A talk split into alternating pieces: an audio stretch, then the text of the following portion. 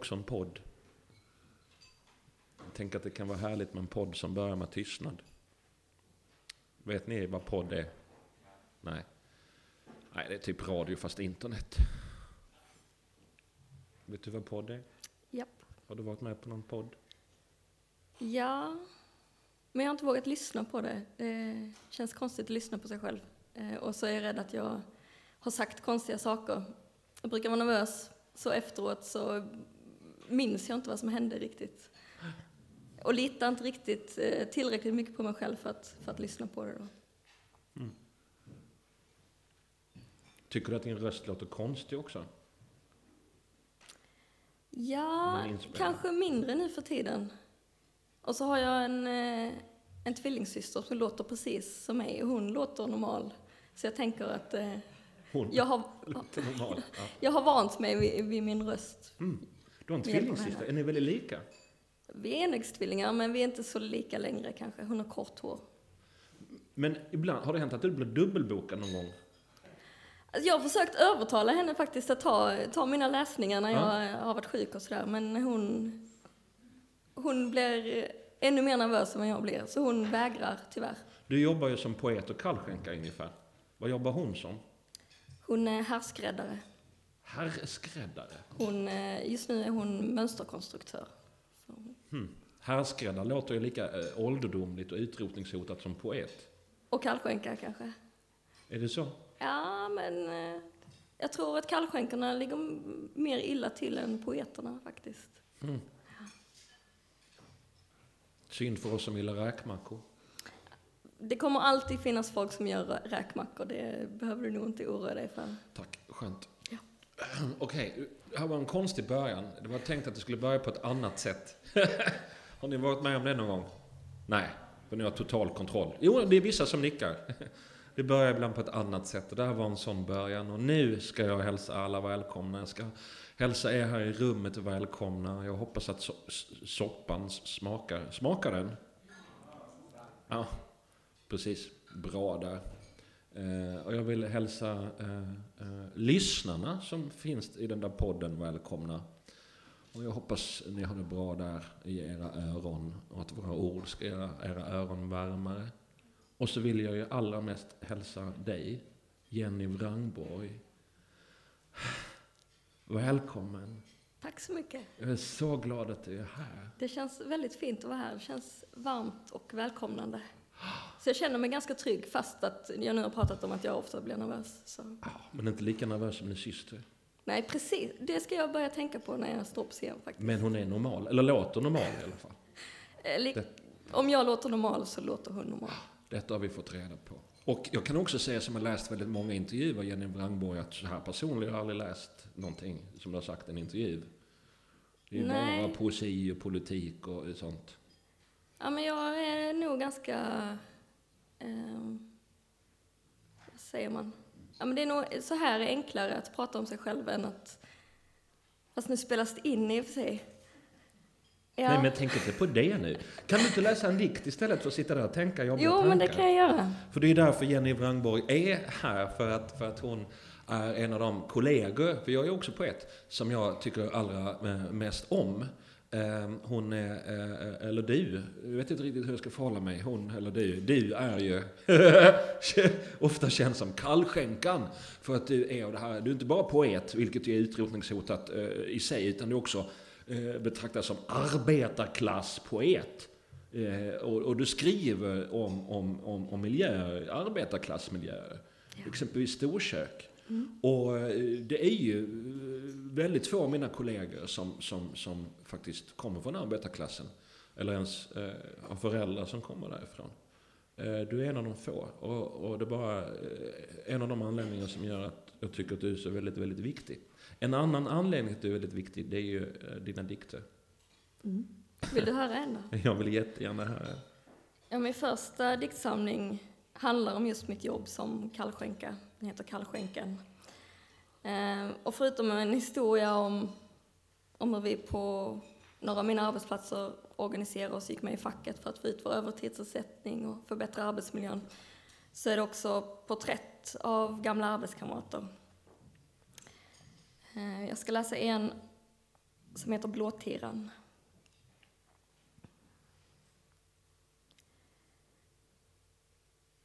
Hon var den starkaste kvinnan.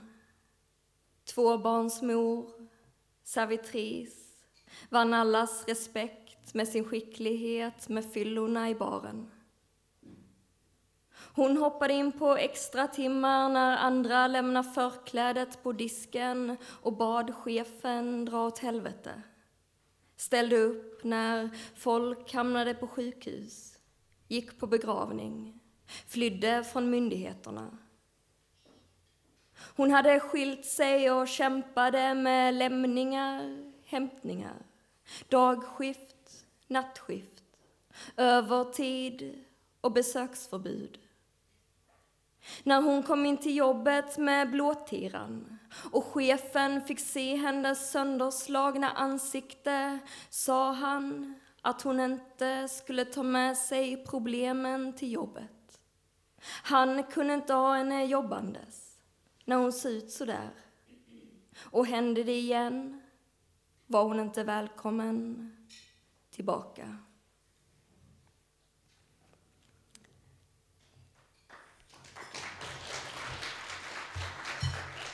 Tack. Ja, så kan det gå till i restaurangbranschen. Ja. Mm. Du har också varit fackligt aktiv, tänker jag. Ja. Mm. Och jag tänker att det är en sak att skriva politisk poesi och, och kanske uttrycka en viss kritik mot Amerika. Eller USA då. USA är ju ganska långt bort. Det är lite safe.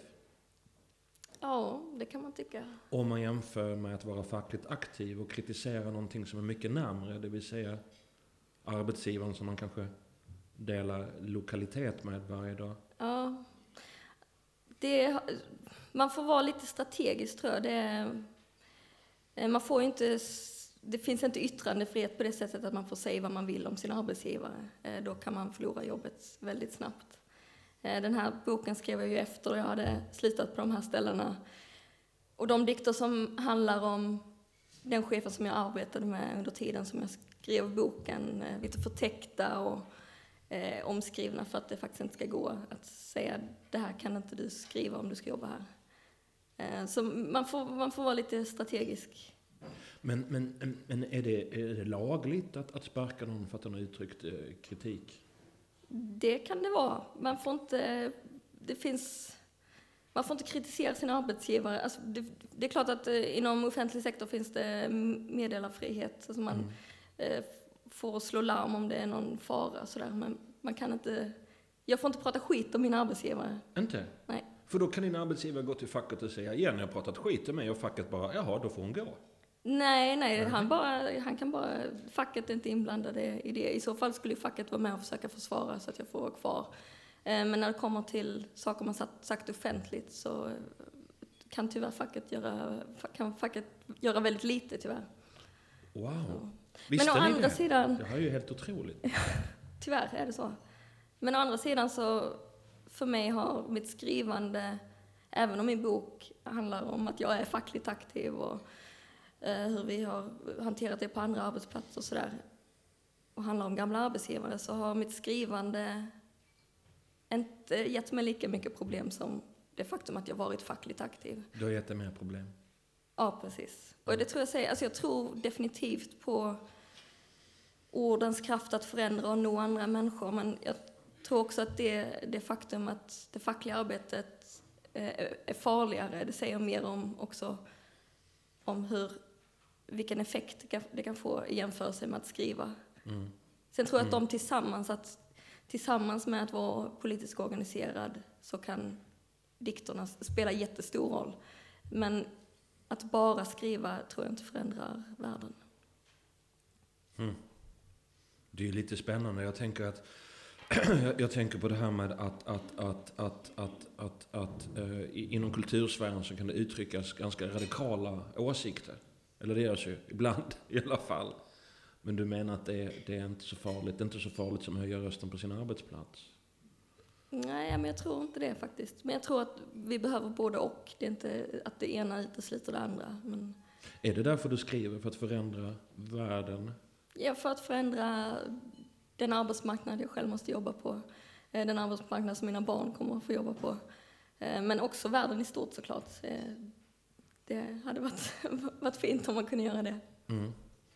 Jo, men jag tror att det är på gång, så det. Tror du det? Ja. Hoppas det. Jag har feber idag. Men,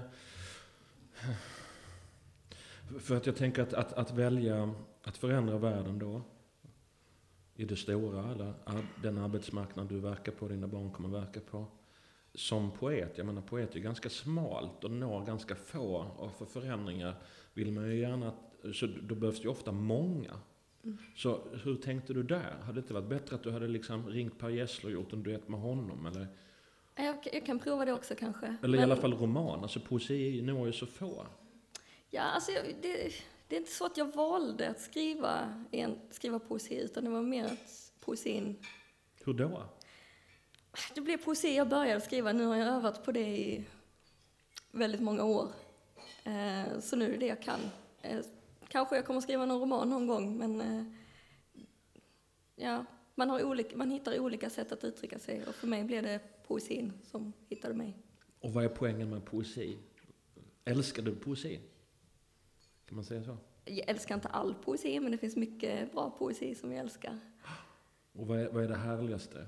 Den stora fördelen med poesi?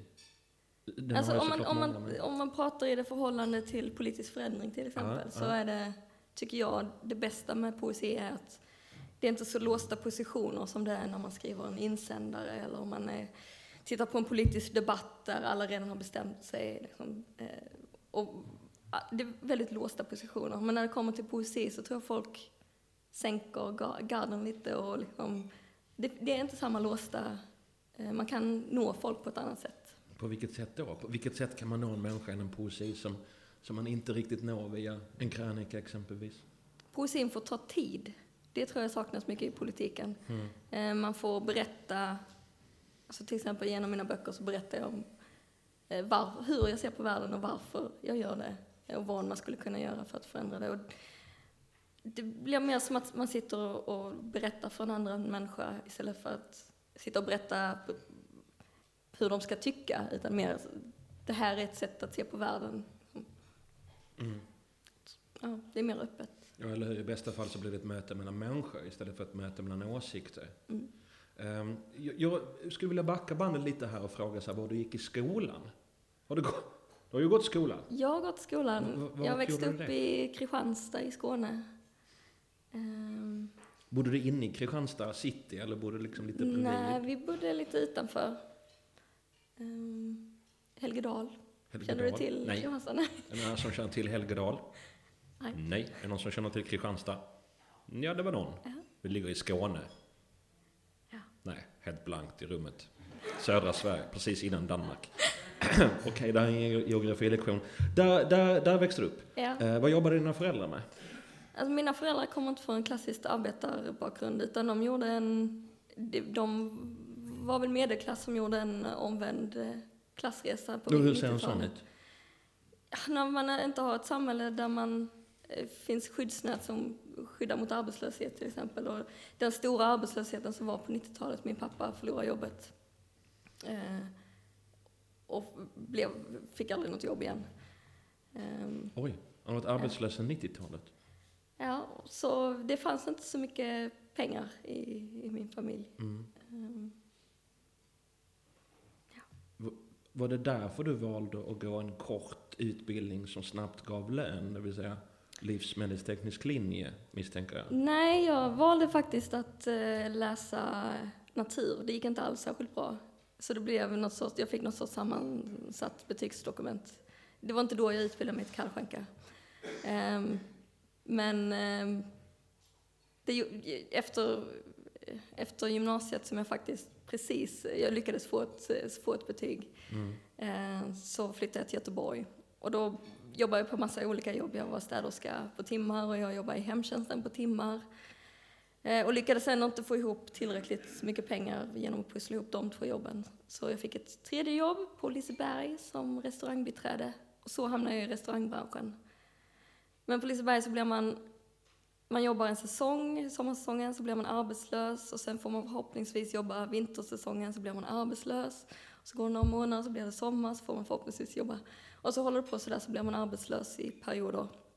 Och jag hade sett vad det är, hur arbetslöshet kan, att inte vara behövd någonstans och att inte, ja, att inte ha någon inkomst och sådär. Eh, att det kan bryta ner väldigt fort. Och jag tänkte väl att ja, men jag måste, det var väl efter min andra vintersäsong att nu, okay, nu blir jag arbetslös igen, jag måste, vad ska jag göra? Och då fanns det en, eh, en yrkesutbildning som var på ett halvår till kallskänka. Och då hade jag ju jobbat lite som restaurangbiträde och tänkte, ja men det var ganska kul. Så, så det var mer en slump eh, och, och att jag hamnade i restaurangbranschen. Och efter det, sen dess har jag jobbat som kallskänka. Och då tänkte jag väl också att jag ville ha ett, jag ville ha ett fast heltidsjobb och tänkte att det skulle bli enklare om jag utbildade mig. Men jag valde ju verkligen helt fel bransch för fasta heltidsjobb. Eh, mm. Men ja. Min, min mamma är ju kallskänka. Ja. Ehm, och eh, hon var 16 år tror jag när hon gick ut på båtarna mellan Helsingborg och Helsingör. Eh, och sökte jobb som kallskänka. På slutet av 60-talet. Ja. Och, och då sa chefen, som heter Gunnel, att hon var för ung. Hon fick inte börja jobba förrän ett år senare. Hon var så ung så att hon inte ens kunde få skriva ut ett, ett förkläde till min mamma. Så ung var hon. Nästa dag så kom min mamma tillbaks och då hade min mamma eh, och hennes mamma på natten sytt ett förkläde. så hon gick dit nästa dag, eget förkläde. Och så frågade Gunnel, varför vill du jobba som kallskänka? Så sa min mamma, jag vill så gärna lära mig att bre mackor. Och då tänkte Gunnel, det är jag ju expert på. Och anställde henne eh, och betalade henne ur egen ficka. Och sen, eh, för två år sedan, så mönstrade min mamma av båten. Hon hade samma jobb som en chef eh, hela sitt liv. Oj. Mm en lång visstidsanställning. Ja. Och du har precis berättat hur det började för dig. Men ja. eh, vad var din första anställning? Som... När det kommer till kallskänkeriet? Ja. Eh, det var på, eh, ja det är väl Göteborgs största café. Det ligger på Avenyn, långt upp på Avenyn. Eh, Evas palä heter det. Det figurerar ganska mycket i, i min bok. Mm. Det, var, det var konstigt, jag, där lärde jag känna många av mina, mina bästa vänner eh, också mina första vänner i Göteborg. Och varje gång jag berättar för någon utanför arbetsplatsen att jag jobbar på det här kaféet så fick jag väldigt snabbt reaktioner på va, hur kan du jobba där? Och det fanns väldigt många, alla hade åsikter om den här arbetsplatsen och det florerade väldigt mycket rykten om hur det var där. Så där för väldigt hög genomströmning på personal så alla kände någon som hade jobbat där. Och det var väldigt högt tempo. Eh, jag hittade ofta mina arbetskamrater gråtandes i kallskänken. För att du hittade som, ofta dina arbetskamrater gråtandes? Mm, och mig själv. Och dig själv? Mm, det var det då du blev fackligt aktiv? Eller hur reagerade du på det? Hur ja, det, det var väl... Alltså det hade redan börjat på det städjobbet jag hade där. För där fick vi betalt för den tiden som arbetsgivaren hade bestämt att skulle ta och städa de olika ställena. Mm. Då kunde vi städa på Åhléns Eh, i Kungsbacka utanför Göteborg och sen så skulle vi vara och städa privata hem i Örgryte i Göteborg. Och då fick vi betalt för den tiden som arbetsgivaren hade sagt att det skulle ta och städa det, men inte tiden det tog att åka emellan. Så våra arbetsdagar var väldigt långa, men vi fick betalt för ganska lite tid. Mm. Och redan då började jag tänka att, ja, att de utnyttjade den här utsattheten. Att vi, vi vågade inte protestera. Så, så, när jag kom till det här kaféet sen så hade jag redan funderat ganska mycket kring om, vad, vad vågar man, vad, hur, hur rädd ska man vara om sitt jobb, vad finns det för strategier för att eh, kunna säga ifrån men en, ändå försöka eh, kunna få vara kvar på arbetsplatsen. Så, men det var där jag var med och startade den första fackklubben. Mm. Och nu har du skrivit två diktsamlingar. Mm. Din första diktsamling vet jag kom ut på ett litet förlag. Och eh, det hände något så ovanligt som sällan händer med diktsamlingar, att folk köpte den. Ja, det var konstigt. Och, och sen blev du ganska hypad och då fanns inte diktsamlingen kvar. Nej, den sålde slut. Den var liksom när du slog igenom som poet så var din diktsamling, eh, eh, då fanns inte den kvar? Den var redan Nej, slutsåld. och den var väldigt svår att få tag på från början för förlaget hade ju ingen distribution eller... Lite som en iPhone i början. Ja, ja folk hängde på låset där. Och vad tror du det var som gjorde att du blev så väl mottagen, att det uppenbarligen fanns ett behov i det här landet av, av, av just dig? Jag tror det fanns ett stort behov av att få läsa sina, om sina egna erfarenheter. Så det finns jättemycket böcker som handlar om andra saker. Eh, Men inte så mycket som har handlat om våra arbetsplatser. Eh, Mm. Kanske speciellt då inom poesin. Det finns jättemycket bra arbetarlitteratur som handlar om hur vi har det på jobbet. Men när det kommer till poesi så har det varit ganska lite på sistone. Ehm, Jag tror det handlar också ganska mycket om att det har gått att använda dikterna. Eh, För det, var inte, det är inte bara när jag har varit ute och läst som eh, de har blivit upplästa, utan de fick något av ett eget liv inom fackföreningsrörelsen och lästes på möten. Och, Wow. om, och det, det är det finaste betyget som, som man kan få, att det faktiskt, ja, att det inte bara, det utgår inte bara från en själv. Visst, jag har skrivit de här dikterna, men eh, det är många som kan tycka att de är deras dikter också. Wow. Och nu åker du runt mycket eh, på arbetsplatser? Eh, Eller, eh, eller via fackförbundet? Det har, ja, det har jag gjort under de här åren. En del. Och då undrar jag, jag kommer ihåg när jag jobbade på Äggan i Helsingborg, äggfabrik. Eller gamla ägg kom dit och blev pulver, sockerkakspulver exempelvis. Fruktansvärd stank. Köper ni sockerkaksmixar någon gång? Sluta. Fy alltså. Det var vissa vagnar som var helt gröna. Alltså inte bara äggen och inte bara äggkartongerna utan hela de här vagnarna var gröna. I alla fall, där jobbade jag. I lunchrummet satt jag och läste dikt. Eh, hände det. Och då kom jag ihåg en kommentar, någon tittade på mig. Vad fan är det? Det står ju nästan ingenting på varje sida. Jävla slöseri med papper. Ja, och då tänker jag att i den miljön, och alltså tanken att, att, att det skulle komma dit en poet där på något sätt och läsa upp dikter är ju det är främmande. Men lite i den miljön, Ja, alltså, det, det? jag tror ändå att facket har lärt sig lite. Alltså jag, jag förstår, så där, jag har varit med om sådana tillfällen också, men främst så handlar det om eh, fackliga möten till exempel, där Mm. folk har valt att gå till. Alltså det är svårt att sätta sig i en matsal och tvinga folk att lyssna. har du försökt göra Jag skulle själv bli lite provocerad av det faktiskt. Om jag skulle jag aldrig gjort det. Eller blivit inskickad i ett lunchrum.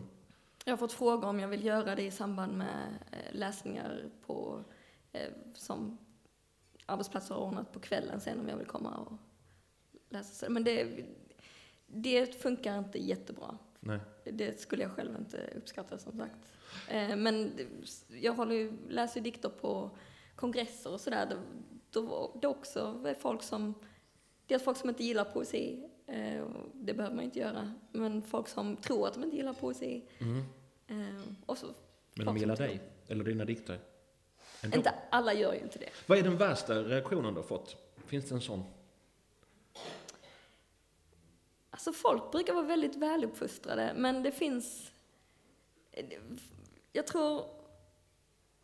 Man, alla är nog inte helt medvetna om hur mycket man ser från en scen.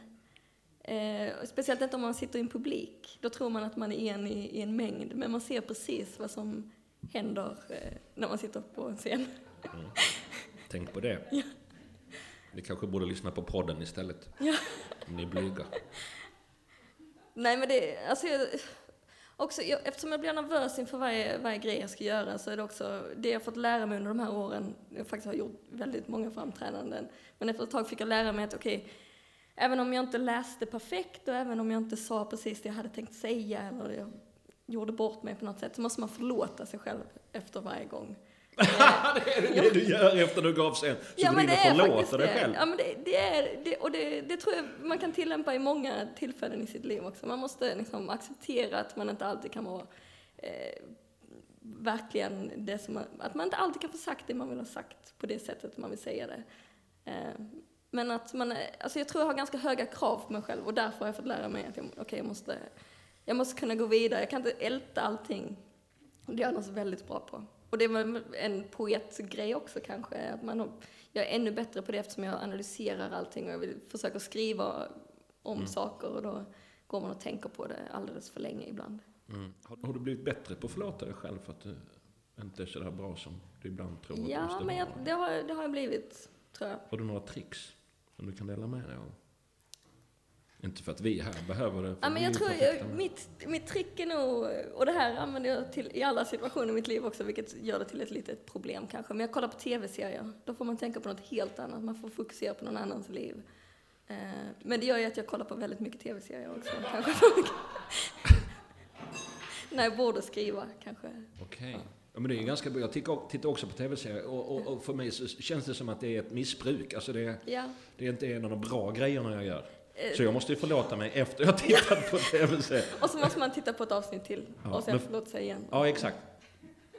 För, och för dig blir ju själva tv-serien förlåt. Alltså har du hört talas om Jesus? Det är en annan väg att gå till förlåtelse. Ja, än, än, än, Jaha. är du troende på något sätt?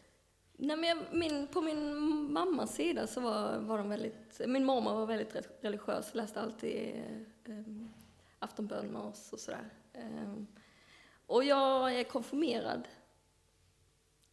Och var nog, jag var väldigt troende som barn, men inte, jag är inte det längre. Så jag har hittat mitt hopp eh, eh, inom den politiska kampen istället tror jag. Eh, Men jag känner mig väldigt hemma i kyrkor. Det- Jag känner mig väldigt trygg i, i den gemenskapen. Jag tänker att du har ju viss likhet med, med kyrkan. Eh, stor del av kyrkan. Där det också pågår ett eh, aktivt eh, arbete för att förändra världen Ja. Till det bättre. Och jag tror att vänstern har mycket att lära av kyrkan. Eh, Som vad då? ja, men, I alla fall, det finns väldigt mycket gemensamma nämnare. Som att eh, hitta kraft genom att sjunga tillsammans till exempel. Det är, no, nej, men det, Och du, det, tycker att vänster borde sjunga lite mer tillsammans? ja, och det har man gjort eh, traditionellt också. Så det har ju varit en stor del av, av den kulturella rörelsen inom, eh, inom arbetarrörelsen. Att man har sjungit eh, sånger tillsammans. Och, det vilken är ett effekt ger perfekt det? Sätt. Ja, men det, det får, mm, jag känner en väldigt stor gemenskap när jag sjunger tillsammans med någon. Alltså att ens röst blir eh, allas röst. Ehm, Brukar du dra igång körsång på fackmötena? nej, det vågar jag inte. Aldrig? Inte en enda gång? Jo, men det, fast jag brukar inte vara den som tar ton. Jag brukar säga åt andra att vi kanske kan... Ja. Fast man har blivit mycket sämre på det. Alltså innan... På, ja, också på 70-talet tror jag. Men tidigare tillbaka i arbetarrörelsens historia så sjöng man alltid... Man inledde möten med både dikt och sång. Mm. Eh, Men de här kulturella uttrycken har fallit bort lite. Och det är inte bara inom arbetarrörelsen utan det är tyvärr i många sammanhang. Mm. Men där är ju kyrkan väldigt bra på att fortfarande ha de traditionerna. Mm. Och där tror jag vi har mycket att lära faktiskt. Och det tror jag poesin... Alltså om man är en poet som vill förändra någonting så behöver man en rörelse i ryggen på något sätt. Eh, jag läste en eh, avhandling om Ingrid Sjöstrands poesi på 70-talet och det användes i kvinnorörelsen och miljörörelsen. Och poängen på något sätt var att man kan förändra världen genom att skriva, men man måste göra det i en rörelse på något sätt där dikterna kan, där man kan känna att den här dikten, när man läser den, också är min dikt. Eh, att det finns ett vi som... Eh, jag vet inte vad min poäng var, men det var nog att, alltså, jag tror att poesin kan också kan ha den här effekten av att ett jag blir ett vi, för att det, det handlar om, om oss alla. Är det det du söker? Ett vi? Ja, men det tror jag många människor Har Så- du hittat ett vi? Känner du ett vi? Ja, i den politiska kampen så gör jag det. Mm. Sen är Ja. jag eh, person, privat så är jag ganska, jag letar definitivt ef- efter ett vi, men jag har också ett stort behov av att vara ensam och att det ska vara tyst omkring mig. Har du ett starkare vi som i din yrkesroll, eller dina yrkesroller, än, än, än privat? Man kan ana det när man läser, läser dig. mm. Ja, men så är det nog.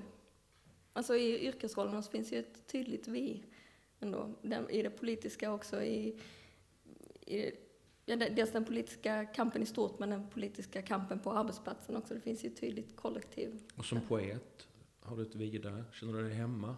Som den klassresenär du någonstans är? Alltså jag umgås inte så mycket med poeter tänkte jag säga, men jag vet inte om det är sant. Äsch, Jag fick det, jag, ja, jag, mm, jag vet inte. Du, det här är ju spännande. Du vet inte om du umgås med andra poeter? Jo. Nej, ja.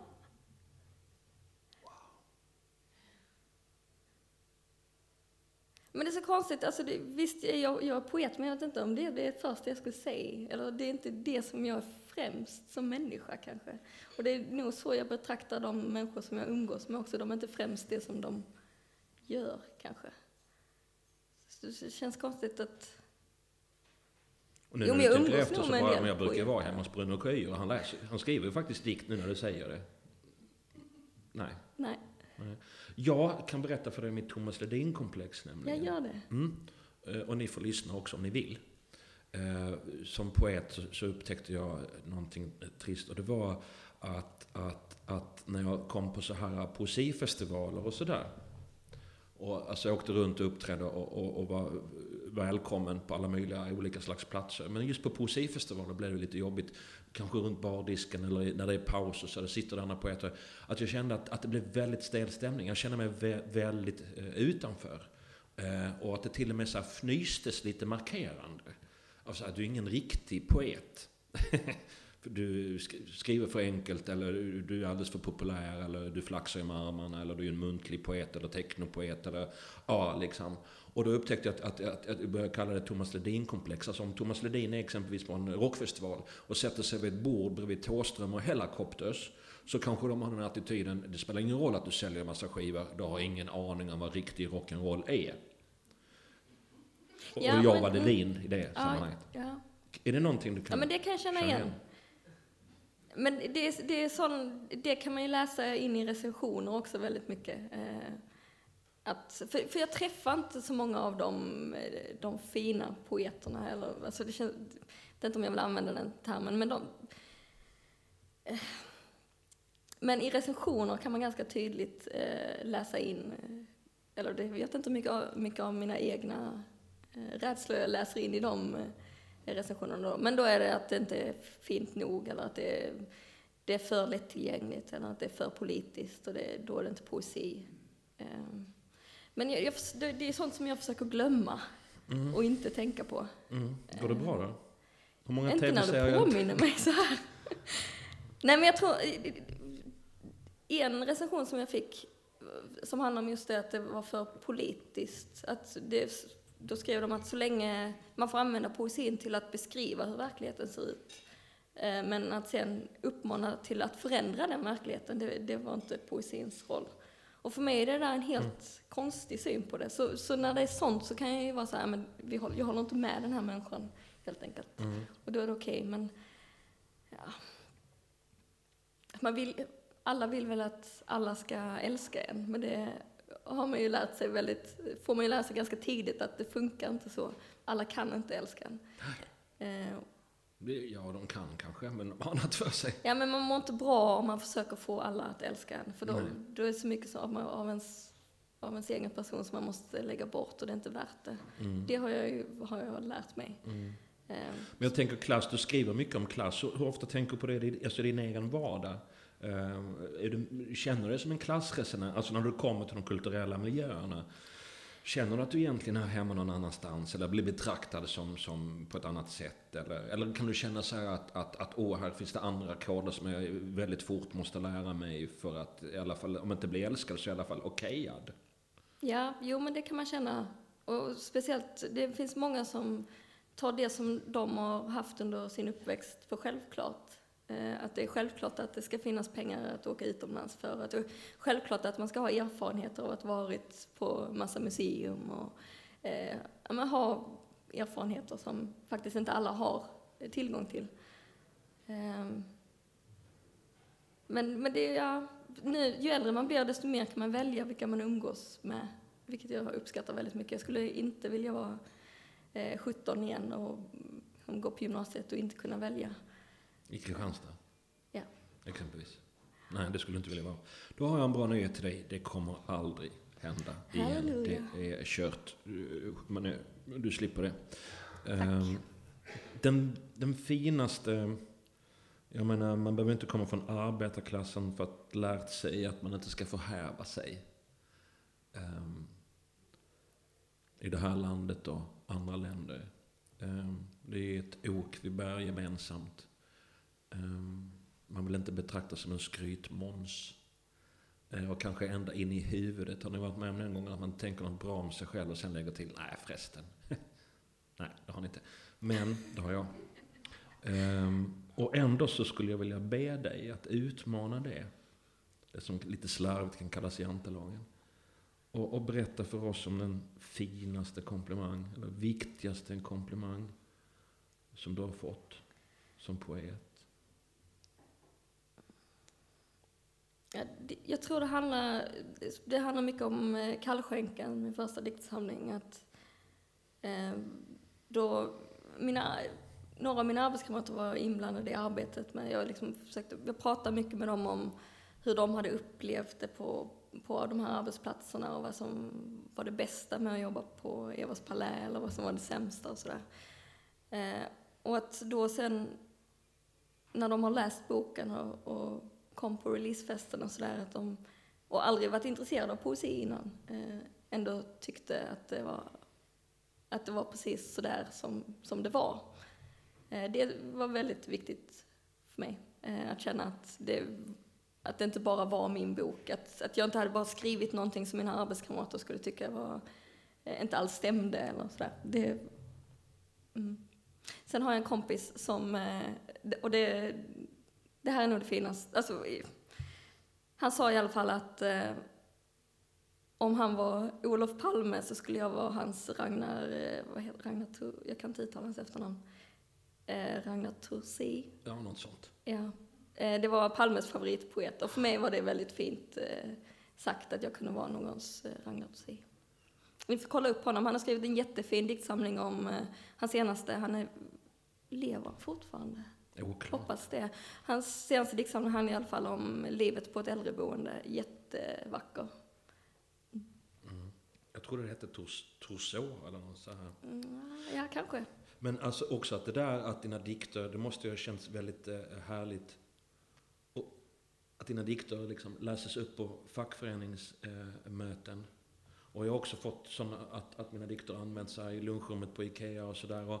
Och, och, och, tanken att, att, att jag kommer ihåg när jag gick upp på förlag, när jag var där på studiebesök på Bonniers och så frågade jag, gör ni mycket reklam för, för poeterna? ja, naivt. Och de eh, förläggarna svarade, nej men poeter är skygga. Eh, de vill inte det, de skulle bli obekväma om vi satte upp så här, dem på affischer och sånt. Och, och sen så berättade de också en, en, en, en skröna som går i branschen att, att en diktsamling säljer 400 ex oavsett hur stort landet är. På Island, om en diktsamling går bra, 400 ex. Ja, USA, om en diktsamling går bra, 400 ex. I Sverige 400 ex, så det, det bara är så, det spelar ingen roll vad vi gör. och, och så kände jag då som kom från hårdrocken och gillade Kiss att 400 är inte så många. Nej, om man jämför med 10 000 eller ett Globen och så. Och, och det är det lite som när du säger det, att, de, att dina dikter används, att det, att, som att det finns ett sug efter poesi. Men det finns ingen poesi som är till för lunchrummen, eller väldigt lite. Och så skriver du den, och då upptäcks den och används genast.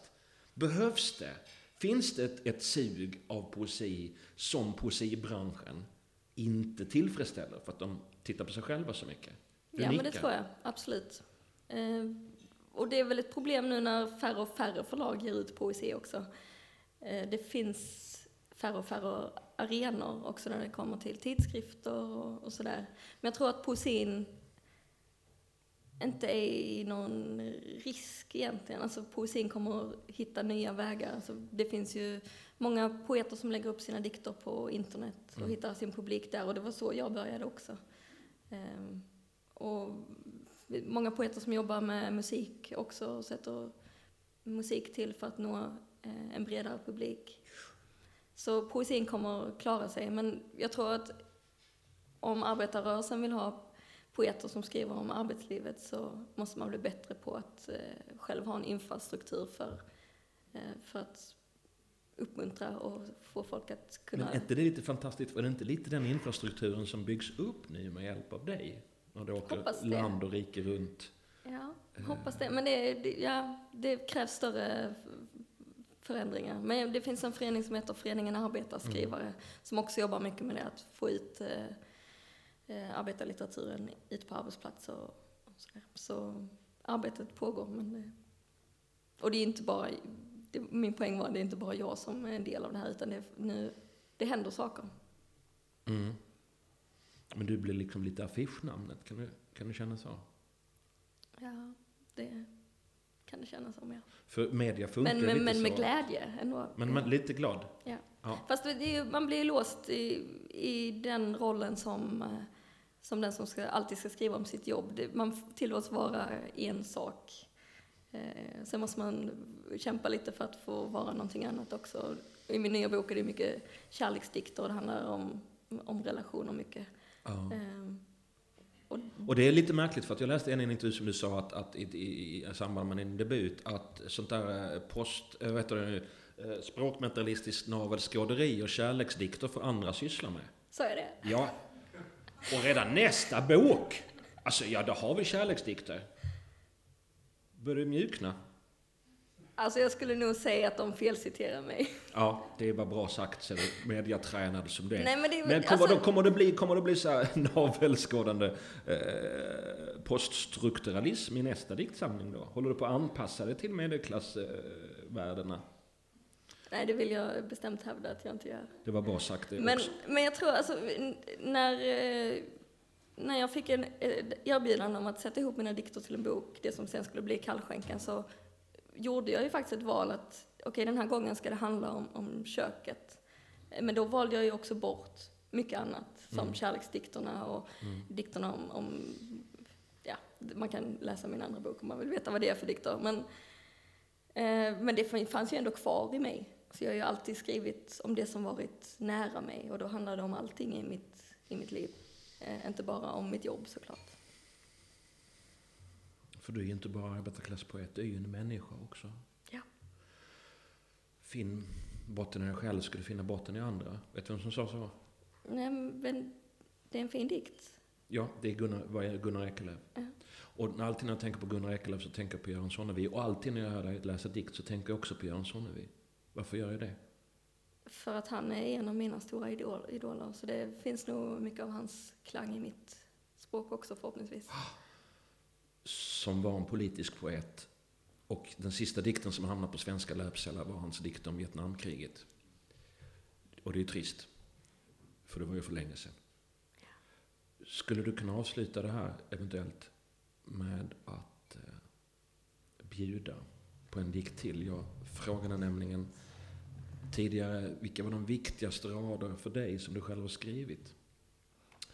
Eh, och då eh, kom det några rader som svar på det som ingår i den här dikten. Det är väldigt svårt att välja ut något som då ska representera det som man vill ha sagt. Men apropå Sonnevi så han, han skrev i en av sina dikter att tillsammans har vi makt att upphäva makten.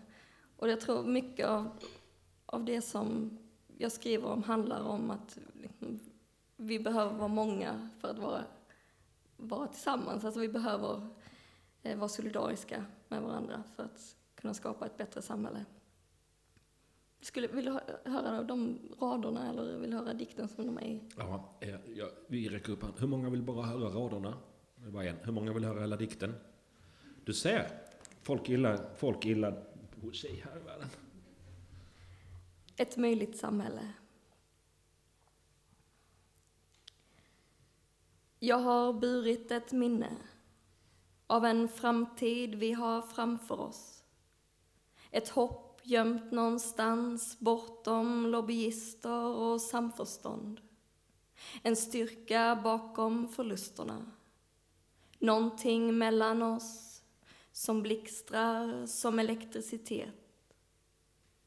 För där ditt hopp gett upp, min styrka, där mina krafter tagit slut, din röst. Jag har ett minne av ett möjligt samhälle där långt bort ligger väldigt nära och rörelsen bär oss framåt. Det är tidigt. Vi är ännu för få. Ropen nu bara viskningar. Vreden endast en vibration i din tysta röst. Men jag har burit ett minne av ett möjligt samhälle. En framtid vi har framför oss. Där ingen jobbar för någon annan. Men alla arbetar för varandra.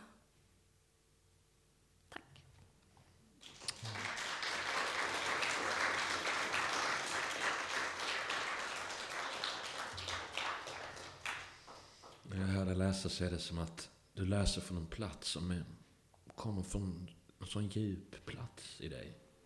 Jag tänker på ordet hem. Alltså att så fort du öppnar munnen och läser din dikt, att du verkar vara så väldigt, väldigt hemma. Ja, det kanske är sant. Fast det är, ja, det, det är väldigt utsatt eh, också. Men, men det som är bra med, med att läsa dikter är att man, har, man vet precis vad man ska läsa. Man har jobbat med de orden ganska länge och vägt dem mot andra ord och bestämt sig för att okej, okay, det är det här som jag vill, vill berätta. Så det, på så sätt kan man nog känna sig ganska hemma i det. Och på tal om det, det du vill berätta, kanske den sista frågan då. Och det är så många frågor som inte hinns med. Och det är ju skönt i och för sig. Att vi inte blev färdiga. Eh, den som läser din dikt, eller lyssnar på din dikt. Vad skulle du önska helst av allt att den människan fylls av? Vad är det du vill lägga i den som har tagit upp din dikt? Det är nog det som jag försöker skriva fram till mig själv också. Eh, hopp. Eh, att man ska se att man inte är ensam. Eh, att det finns, eh, finns en, ett, ett jag som väntar på ett vi. Mm, att det finns, vi kan, vi kan vara flera tillsammans. Man behöver inte vara själv. Mm. Mm. Är det därför ni är här också? Ja. Jag med.